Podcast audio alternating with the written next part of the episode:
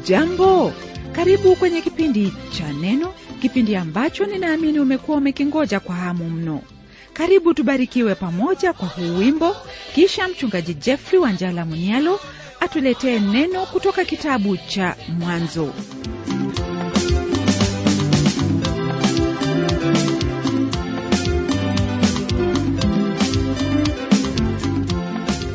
Jina la bwana libarikiwe ndugu msikilizaji kwa ajili ya neema na fadhili zake ambazo twazipokea kutoka kwake.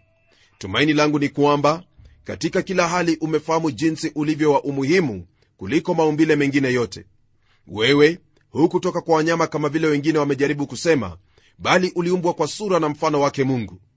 Leo hii nataka kwa pamoja tuendelee na somo letu kwenye kitabu hiki cha mwanzo sura yake ya pili kwanzia aya ya 4 hadi hiyo ya 25 kwenye kipindi kilichopita tuliona kwamba kuna sheria hiyo ya kurejelea au marudio ambayo yatumika sana katika biblia kwa habari za ufunuo na ufasiri wake. Hii ikiwa kwamba ilimpendeza roho wa mungu katika kuwaongoza wale walioandika vitabu kadha wa kadha kunena kwa kifupi kweli na kanuni za neno la mungu kisha kurejelea kwa njia ya kufasiri hayo ambayo yameandikwa tayari hilo ndilo lipo kwenye kitabu cha kumbukumbu la torati ambayo ni tafasiri ya hilo ambalo lipo kwenye kitabu cha kutoka. Kwanzia aya ya nne lile ambalo lipo ni muktasari wa uumbaji uliotendeka kwa siku tano. Kwa mujibu wa maandiko haya tulionalo ni kwamba ulimwengu au dunia hii ambayo twaishi ndani yake ilikuwapo hapo awali hatujui ni kwa muda upi ila yaonekana kwamba kulikuwapo na uharibifu wa namna fulani ambao ulitendeka kabla ya kuumbwa kwa mwanadamu na kwa hivyo roho ya mungu ilitulia juu ya uso wa vilindi vya maji na kufanya uumbaji mahali ambapo kulikuwepo na uharibifu au ukiwa tena na utupu. Neno la mungu kwenye aya ya nne latuambia hivi hivyo ndivyo vizazi vya mbingu na nchi zilipoumbwa siku ile bwana mungu alipoziumba mbingu na nchi. Neno hilo vizazi ni wazi kabisa rafiki msikilizaji ambayo hasa ina maana ya jamii. Kwa hivyo kitabu hiki cha mwanzo sio tu cha mianzo bali ni kitabu cha vizazi. Usemi huu ni tamati ya hilo ambalo limekuwapo na sasa twaingia katika taarifa nyinginezo ambazo zipo katika neno la mungu. Nayo ni kama ifuatavyo kwenye aya ya tano na sita. Nalo neno la mungu lasema hivi hapakuwa na mcha wa kondeni bado wala mboga ya kondeni haijachipuka bado kwa maana bwana mungu hajainyeshea nchi mvua wala hapana mtu wa kuilima ardhi. Ukungu ukapanda katika nchi ukatia maji juu ya uso wote wa ardhi. Haya tuyasomayo kwenye sehemu hii ya maandiko msikilizaji twaona kwamba vitu hivyo vyote vilikuwepo kabla ya mwanadamu kuumbwa. Basi kwa hili twatambua kwamba sababu na kusudi ya sura ya kwanza kufikia sehemu hii ni kwamba mungu alikuwa akimfanyia mwanadamu maskani. Naye sasa yu tayari kumweka mwanadamu huyo au mtu kwenye sehemu aliyomwandalia. Tukikiukia aya ya saba twapata uumbaji wa mwanadamu kwenye sura ya kwanza tuliona jinsi ambavyo kutokana na vitu visivyo dhahiri bwana mungu alifanya au kuumba mbingu na nchi. Ndiposa twasoma kwamba hapo mwanzo mungu aliziumba mbingu na nchi. Baada ya hatua hiyo uumbaji ambao ulifuatia ni wa uhai wa kila namna. Aya ya 21 kwenye sura ya kwanza yanena kwamba bwana mungu aliumba nyangumi wakubwa na kila kiumbe chenye uhai kiendacho lakini hakuumba mimea tena kwa kuwa asema kwamba nchi itoe mimea ambao mbegu zake zimo katika ndani yake. Haya ndiyo yapo kwenye aya ya11 ni baada ya maandalizi haya yote ndipo sasa afanya kumalizia kazi yake ya kumuumba mwanadamu. Kwa hivyo dunia jinsi ilivyo iliandaliwa kwa kuja kwa mwanadamu ili aitamalaki. Aya ya saba yasema hivi. Bwana mungu akamfanya mtu kwa mavumbi ya ardhi akapuliza puani pumzi ya uhai mtu akawa nafsi hai. Rafiki yangu hivi ndivyo mwanadamu alivyoumbwa na hapa tena hatuna habari zaidi ya jinsi ambavyo mungu alitenda kazi hii. Naam mwanadamu aliumbwa kutoka kwenye mavumbi ya ardhi na kwa taarifa yako kemikali 16 ambazo zipo katika mwili wa mwanadamu ndizo zapatikana katika mavumbi ya ardhi. Mwili wa mwanadamu ndio ulichukuliwa kutoka kwenye ardhi ila yeye ni zaidi ya mavumbi hayo ya ardhi kwa kuwa mungu alipuliza kwenye pua lake pumzi ya uhai. Mungu alimpa mwanadamu uhai ambao ni wa asili wa kisaikolojia na wa kiroho. Kwa lugha nyingine mtu ameingizwa katika ushirika wa ajabu na bwana muumba wake. Katika maumbile yake anayo nafasi ya mungu. Nafasi au ushirika huo ndio wamtenga mwanadamu na wanyama wengine wote. Ni kweli kwamba kuna malaika lakini ni machache sana ambayo twafahamu kuwahusu katika yale mawazo ambayo watu wamekuwa nayo kwa habari ya uumbaji wa mwanadamu ni hao wanaojiita kuwa wanaamini kuwa mungu alitumia njia ya uumbaji wa polepole pole, ili kufanya yote hayo ambayo twasoma kwenye biblia. Hawa hufikiri kwamba mwanadamu alipofikia sehemu hii yaani mavumbi ya ardhi hapo ndipo mungu alianza kazi yake ya uumbaji wa mwanadamu. Wazo hilo kama vile lilivyo ni duni sana wala halina msingi wowote ule watu hawa wameshindwa kuelezea habari za jinsi mwanadamu aweza kusema hali yake ya ubinafsi kuelewa hayo ambayo aambiwa na dhamiri yake. Mambo haya ni vigumu sana kwa wale wanaodai uumbaji wa polepole pole, kuelezea. Mara nyingi kwa wao kuona jinsi ambavyo wanyama fulani watembea na hata kuwa na tabia ambazo zaenda kufanana na mwanadamu wamedanganyika kwa kufikiri kwamba mwanadamu alitoka kwenye wanyama wale hasa yule sokwe. Lakini shida ndugu yangu ni kwamba katika miaka yote ambayo mwanadamu ameandika historia yake hakuna sehemu hata moja ambayo wamepata akisema kwamba amemwona sokwe aliyenusu mtu. Kwa kujaribu kumlinganisha mwanadamu na mnyama ni jambo la kusikitisha sana kama vile wafahamu. Mtu au mwanadamu ni kiumbe tofauti sana na wanyama kwa kuwa yeye aliumbwa kwa sura na mfano wake mungu na mungu akampulizia pumzi ya uhai. Mwanadamu ameumbwa kwa jinsi ya ajabu na ya kutisha nalo hili ndilo ambalo wafaa kulitunza katika moyo wako na nia yako siku zote. Tukiendelea kwenye aya ya nane, neno lake bwana liendelea kwa kutwambia hivi. Bwana mungu akapanda bustani upande wa mashariki wa edeni akamweka ndani yake huyo mtu aliyemfanya. Bustani hii ambayo neno la mungu lataja kuwa edeni sina ufahamu wa mahala ambapo lipo au lilikuwapo.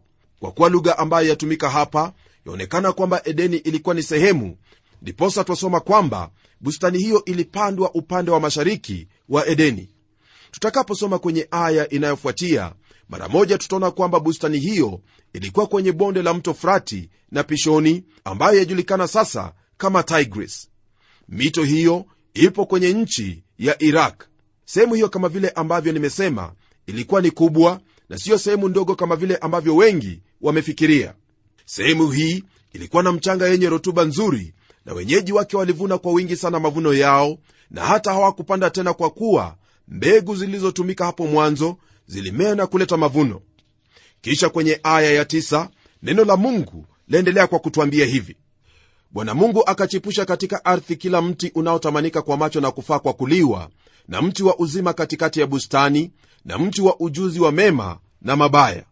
Kama vile twasoma kwenye neno hili la mungu rafiki yangu twaona kwamba kati ya miti ambayo neno la mungu lanena kwenye aya hii kuna miti isiyo ya kawaida yaani huo mti wa uzima na ule wa ujuzi wa mema na mabaya. Miti hii siwezi kukuelezea zaidi kwa kuwa yenyewe haipo. Hata hivyo twafahamishwa kwamba miti hiyo ambayo bwana alichipusha katika bustani ile ilikuwa ya kila aina. Nayo na miti hiyo ilikuwa ya kupendeza macho na pia ilikuwa chakula kwa mtu au mwanadamu. Miti hiyo ilikuwa na urembo wake au thamani yake pamoja na kuwa chakula cha kuliwa. Twaweza kusema kwamba ni kama vile waweza kuingia kwenye duka linalouza bidhaa fulani kisha iwe kwamba bidhaa hiyo siyo tu ya kupendeza bali yafanya kazi yake kama vile yahitajika tena kwa usawa kweli. Miti hiyo yaonyesha lengo na kusudi la mungu la mara moja nalo kusudi hilo likiwa ni kumbariki mwanadamu tokea hapo awali. Katika bustani hii ya edeni kuna hali ya kufanana na hema ya makutano ambalo ile sanduki ya agano ilifanya maskani yake. Hayo twayasoma kwenye kitabu cha kutoka sura ya 25 hadi 27 kwenye hema hiyo ya makutano uwepo wa mungu ulikwepo kama vile ilivyo kwa bustani hii huku ikiwa imezungukwa na uzuri wa mungu. Nitakuuliza usome neno la mungu kwenye kitabu cha nabii hagai sura ya pili aya ya 7 na 8 na sura ya 21 ya kitabu cha ufunuo aya ya 18 kwa maelezo zaidi. Bustani hii ambayo mungu alimweka mtu ilikuwa mahala ambapo uwepo wa mungu ulimfanya mwanadamu kuwa salama katika kila hali. Hili nalisema kwa kuwa hakuna lolote ambalo lingeweza kumfikia mwanadamu akiwa katika uwepo wa mungu na kumtii katika yote kama vile tutafahamu baadaye. Pamoja na utulivu ambao neno la mungu lanena kuhusu lingine ni kwamba katika bustani hiyo mungu alikuwa na ushirika wa karibu na mwanadamu. Tunapogeukia aya ya 1 hadi 15 tuendelea kupata habari zifuatazo kuhusu bustani hiyo ya edeni. Hebu sikia neno la mungu lanena nini. Ukatoka mto katika edeni wa kuitilia bustani maji na kutokea hapo ukagawanyika kuwa vichwa vinne. Jina la wa kwanza ni pishoni ndiyo unaozunguka nchi yote ya havila ambako kuna dhahabu. Na dhahabu ya nchi ile ni njema huko kuna bedola na vito shohamu na jina la mto wa pili ni gihoni ndiyo unaozunguka nchi yote ya kushi. Na jina la mto wa tatu ni hedikeli ndiyo unaopita mbele ya ashuru. Na mto wa nne ni frati. Bwana mungu akamtwaa huyo mtu akamweka katika bustani ya edeni ailime na kuitunza. Mito hii ambayo neno la mungu lanena kwenye sehemu hii nyingine ni vigumu kuzifahamu kwa sababu majina yake yamebadilika kwa muda ambao umepita. Sasa hivi yale ambayo tunaweza kutaja kuwa ni mito hiyo ni kama vile mto ambao wahusishwa na kushi ambayo ni nchi hiyo ya ethiopia nayo huenda ni huo mto nile. Kisha ule mto wa hidikeli ni ule ambao wajulikana kama tigris nao mto frati hadi sasa waitwa kwa jina lake nao u katika nchi hiyo ya iraq kama vile nilikuwa nimetaja hapo awali. Mtu alipoumbwa alipewa jukumu la kutamalaki nchi na vyote vilivyomo kama vile ilivyo kwenye sura hiyo ya kwanza kwa lugha nyingine lolote ambalo adamu angelinena kwa maumbile ni lazima yangelimtii. Yeye alikuwa ndiye mungu wa dunia hii. Msingi wa hili nilisemalo ni kwa kuwa yesu kristo ambaye ni adamu wa mwisho alitenda mambo ambayo yalithibitisha kwamba adamu alikuwa na uwezo wa kutenda yayo hayo. Pia katika mazungumzo yake bwana yesu alinena kuhusu mfalme wa dunia hii ambaye ni mfalme wa giza. Huyo mfalme ni shetani ambaye alimpokonya adamu mamlaka katika hilo ambalo tutaliona baadaye kwenye sura ya tatu. Yesu alipokuja alimshinda huyo mfalme wa dunia hii na hata kunena kwamba hana chochote ndani yake. Katika yote ambayo mungu alikuwa amemtendea mwanadamu twaona kwamba kuna sharti ambalo lilikuwa ni lazima kufuata. Hilo ndilo lipo kwenye aya ya 16 na 17 ambayo yasema hivi.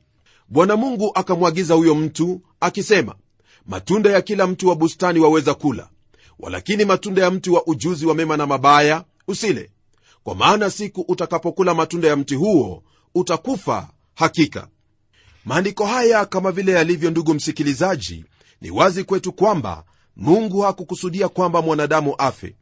Ila katika kuweka ule mti wa ujuzi wa mema na mabaya katika bustani ile ilikuwa kwamba mwanadamu apate kuchagua hilo ambalo angelipenda kufanya yani alikuwa na uhuru wa kumtii mungu au kutomtii.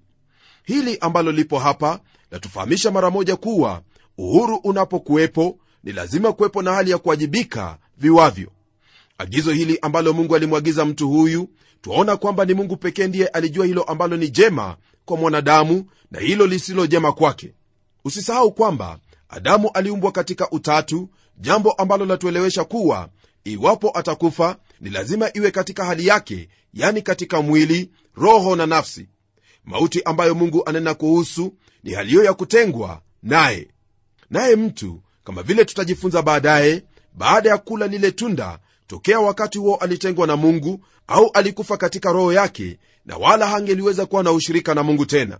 Ila hakufa mara moja bali ilikuwa baada ya zaidi ya miaka 900 ndipo mwili wake ulikufa hali hiyo ya kutengwa na mungu katika roho ndiyo yatangulia kabla ya kufuatwa na kufa kwa mwili huu. Naweza kusema kwamba vidokezo vya kuwa kuna uharibifu au mauti ni jinsi ambavyo mili yetu ilivyo. Kwenye aya ya 18 twasoma maneno yafuatayo ambayo bwana mungu aliyanena. Naye alisema hivi. Bwana mungu akasema si vyema huyo mtu awe peke yake nitamfanyia msaidizi wa kufanana naye. Kwa hili ambalo twalisoma kwenye aya hii twamwona mungu akinena habari za adamu na hilo ambalo lilikuwa pungufu kwa upande wake. Ila katika hili inaona kwamba mungu alikuwa na sababu maalum ya kumweka mtu huyo peke yake kwa muda kwenye bustani hiyo. Kwake mungu kunena jambo hili ambalo ni la kina sana katika maisha ya mwanadamu ni thibitisho kwamba mungu afahamu hilo ambalo ni jema kwa kila mmoja wetu hata kama hatufahamu kwamba tunalohitaji kama lile. Pamoja na hili mungu alihitaji kumwonyesha mwanadamu hitaji lake la mwenzi. Kwenye aya ya 19 twasoma hivi. Bwana mungu akafanyiza kutoka katika ardhi kila mnyama wa msituni na kila ndege wa angani akamletea adamu ili aone atawaitaje. Kila kiumbe hai jina alilokiita adamu likawa ndilo jina lake. Jinsi ambavyo neno hili linavyonena adamu alijifahamu mwenyewe na pia twaona kwamba alikuwa na mamlaka juu ya wanyama wote na wala hakufanana na wao naye katika kazi hii ambayo mungu alimpa ni lazima alifahamu upweke wake. Aya ya 20 yatuambia kwamba adamu akawapa majina yao kila mnyama wa kufugwa na ndege wa angani na kila mnyama wa mwituni lakini hakuonekana wa kumsaidia adamu aliyefanana naye. Kwa lugha nyingine katika kazi hiyo hapakuwepo na mmoja ambaye afanana naye yani huyo ambaye aweza kuwasiliana na kushirikiana naye katika kila hali na jambo maishani huyo ndiye ambaye aitwa msaidizi. Na kwa kuwa hakuwepo kwenye aya ya 21 na 22 neno la mungu latufahamisha haya. Bwana mungu akamletea adamu usingizi mzito naye akalala. Kisha akatwaa ubavu wake mmoja akafunika nyama mahali pake. Na ule ubavu alioutwaa katika adamu bwana mungu akaufanya mwanamke akamleta kwa adamu maandiko haya kama vile ambavyo tumeyasoma twaona kwamba mwanamke alitwaliwa kutoka kwenye ubavu wa mwanamume. Hili kama vile lilivyo rafiki yangu ni wazi kwamba mwanamke hakutwaliwa toka kwenye kichwa cha mwanamume ili amtawale wala hakutwaliwa toka kwenye miguu yake ili awe mtumwa bali alitwaliwa toka ubavuni ili awe sawa naye awe pamoja naye akiwa msaidizi wake. Kwa lugha rahisi ni kwamba mwanamke alifanywa awe sehemu inayokamilisha mwanamume katika kila hali. Ndiposa neno hili la mungu lasema kwamba wake wawatii waume zao yani mwanamke yu pale ili kumsaidia mume wake kama vile mungu alivyokusudia hasa kwa habari za kuwa msaidizi wake. Na baada ya mungu kumleta mwanamke kwa adamu je mambo yatakuwa vipi? Hebu tugeukie aya ya 23 ambayo yasema hivi. Adamu akasema sasa huyu ni mfupa katika mifupa yangu na nyama katika nyama yangu basi ataitwa mwanamke kwa maana ametwaliwa katika mwanamume. Maandiko haya ambayo mara nyingi twayasikia katika arusi ni maneno yenye uzito wake. Hili nalisema kwa kuwa mwanamke katika lugha ya kiebrania ni isha naye mwanamme ni ish. Kuna haliyo ya kufanana kati ya mwanamke na mwanamume kama vile adamu alivyotamka mara alipomwona hawa. Adamu alimpokea mwanamke kama kipawa kutoka kwa mungu jambo ambalo lafaa kuwepo katika kila roho na moyo wa mwanamme awaye yote. Ili hili litendeke ni lazima kila mwanamme aliyeoa kutambua jinsi wema wa mungu ulivyo kwake. Utofauti uliopo katika maumbile kati ya wake na waume haifai kutumika kumdunisha awaye yoyote yule bali ni kwa kusudi la kukamilishana ili tuwe watu kwa jinsi ambavyo mungu ataka tuwe tunapokosa kutambua hivyo mara moja ndoa huwa na shida ambazo zafanya kusudi la mungu kuhusu jamii kutofikiliwa na hao waliomo. Zaidi ni kwamba kwa kutomdhamini mume au mke wako huo ni uasi dhidi ya kanuni ambayo mungu ameiweka kwa ajili ya kila mmoja ambaye aingia katika ndoa. Isitoshe msikilizaji naongezea kwa kusema kwamba jambo kama hilo mbali na kutenda hayo yote yaonyesha roho ya kutokuamini kutokutii na kutoridhika na hali ambayo mungu amemfanya kila mmoja wetu kwa hivyo wahitaji kumpokea mke au mume wako bila ya masharti yoyote yale na kumpenda ikiwa u mume nawe mke umtii mume wako. Haya yanapotendeka ndipo utaona wema wa mungu katika ndoa yako pamoja na kupokea baraka ambazo zaambatana na utii huu kwa mungu. Kisha kwenye aya ya 24 neno la mungu laendelea kwa kutwambia hivi. Kwa hiyo mwanamume atamwacha baba yake na mama yake naye ataambatana na mkewe nao watakuwa mwili mmoja. Aya hii kama vile ilivyo yaweka wazi kabisa kusudi la mungu kuhusu ndoa. Ni lazima kuwepo na haliyo ya kuwaacha wazazi ili ndoa ifikie ukamilifu wake. Mwanamume ni lazima afanye hili jambo kwa kuwa yeye awajibika kwa huyo mwanamke mkewe. Yani ni lazima kuhusika katika kila njia kwa habari ya maisha yake na hayupo tena chini ya uongozi wa wazazi wake. Hili ni jambo ambalo limepuuzwa sana katika jamii nyingi na matokeo yake yamekuwa taabu kwa hao kina dada pamoja na watoto. Rafiki yangu mara unapooa ni vyema utii maandiko haya uwe umemwamini kristo au la ni lazima kutenda hili. La sivyo matokeo yake hautayapenda hata kidogo. Kwa kumalizia sura hii ya pili neno lake bwana latuambia hivi kwenye aya ya 25 nao walikuwa uchi wote wawili adamu na mkewe wala hawakuona haya hali ambayo neno la mungu laelezea hapa kuwa uchi haina maana tu ya kutokuwa na nguo bali zaidi ni hali hiyo ya kuwa wazi mmoja na mwingine katika kila hali. Yaani walikuwa moja katika nia na mawazo yao. Uwazi waliokuwa nao ndio ambao twahitaji uwepo katika ndoa. Nalo hili litakuwepo ikiwa wale waliooana watakuwa na hali ya kuaminiana kuwajibika mmoja kwa mwingine na kuwasiliana wazi miongoni mwa mengine. Katika taarifa ya mungu kuumba hii ndiyo ya ajabu kweli kwa kuwa hapa tuona watu ambao hakika mungu aliwaunganisha. Kati ya mambo ambayo mungu amewapa wanadamu na ni vyema wao kutii mojawapo ni ndoa. La kusikitisha ni kwamba ndoa ni kati ya mambo ambayo mwanadamu sasa hivi ajaribu kuvunja. Kwa lugha nyingine kama vile mwanadamu amemkataa mungu katika serikali na maisha yake ya kawaida sasa ataka kumtupa hata na nje ya ndoa kwa kuwa ni mungu ndiye aliyeteneza au kuunda ndoa kati ya mke na mume. Au je hauna habari kwamba hii ndiyo bidii ya wengine leo hii? Ya kwamba mwanamke aweza kupata watoto na kukaa peke yake na wala hamuhitaji mme habari gani wale ambao ni wa jinsia moja na wao wadai kuwa ni mke na mume? Je siwo ni uasi dhidi yake mungu hata na maumbile na kuwa chukizo mbele za mungu na mwanadamu? Hayo ndiyo ambayo mwanadamu ataka kutenda leo. Naam hamtaki mungu popote pale katika maisha yake hata kidogo. Ila namshukuru kwa kuwa kuna hao mabaki ambao wawakilisha hilo ambalo ni sahihi litokalo kwa mungu. Nami naamini kwamba wewe ni mmoja wao. Na baba mungu katika jina la mwana wako yesu kristo nalibariki na kulitukuza jina lako kwa kuwa u mungu na tena u muumba wetu. Asante kwa haya ambayo tumejifunza leo maana yametusaidia kuyajua yaliyo muhimu kwetu kusudi tuishi kwa kicho chako na kutenda hayo ambayo ni sawa machoni pako naomba ya kuwa kulingana na mafundisho haya utambariki ndugu yangu kwa hayo ambayo ameyasikia na pia kunuia kuyatenda kwa utukufu wako. Mjaze nguvu za roho wako mtakatifu ili akutukuze maishani mwake anapotenda haya ambayo anapokutii katika yale ambayo umeweka wazi machoni pake apate kuyatii. Haya naomba kwa uhakika kwamba ndiyo utamtendea maana nimeomba katika jina la yesu kristo ambaye ni bwana wetu. Amen rafiki msikilizaji hakuna hilo ambalo ni la baraka kama kufahamu mwanzo wa jambo au kujua kusudi lake. Nami naamini kwamba umebarikiwa kujua haya ambayo tumejifunza leo na yale ambayo wahitaji kuyatenda utayatenda kwa kuwa wampenda bwana yesu. Langu ni kukutakia kila na heri na kwamba mkono wa mungu wa neema na baraka utakuwa juu yako. Ni mimi mchungaji wako jofre wanjala munialo na neno litaendelea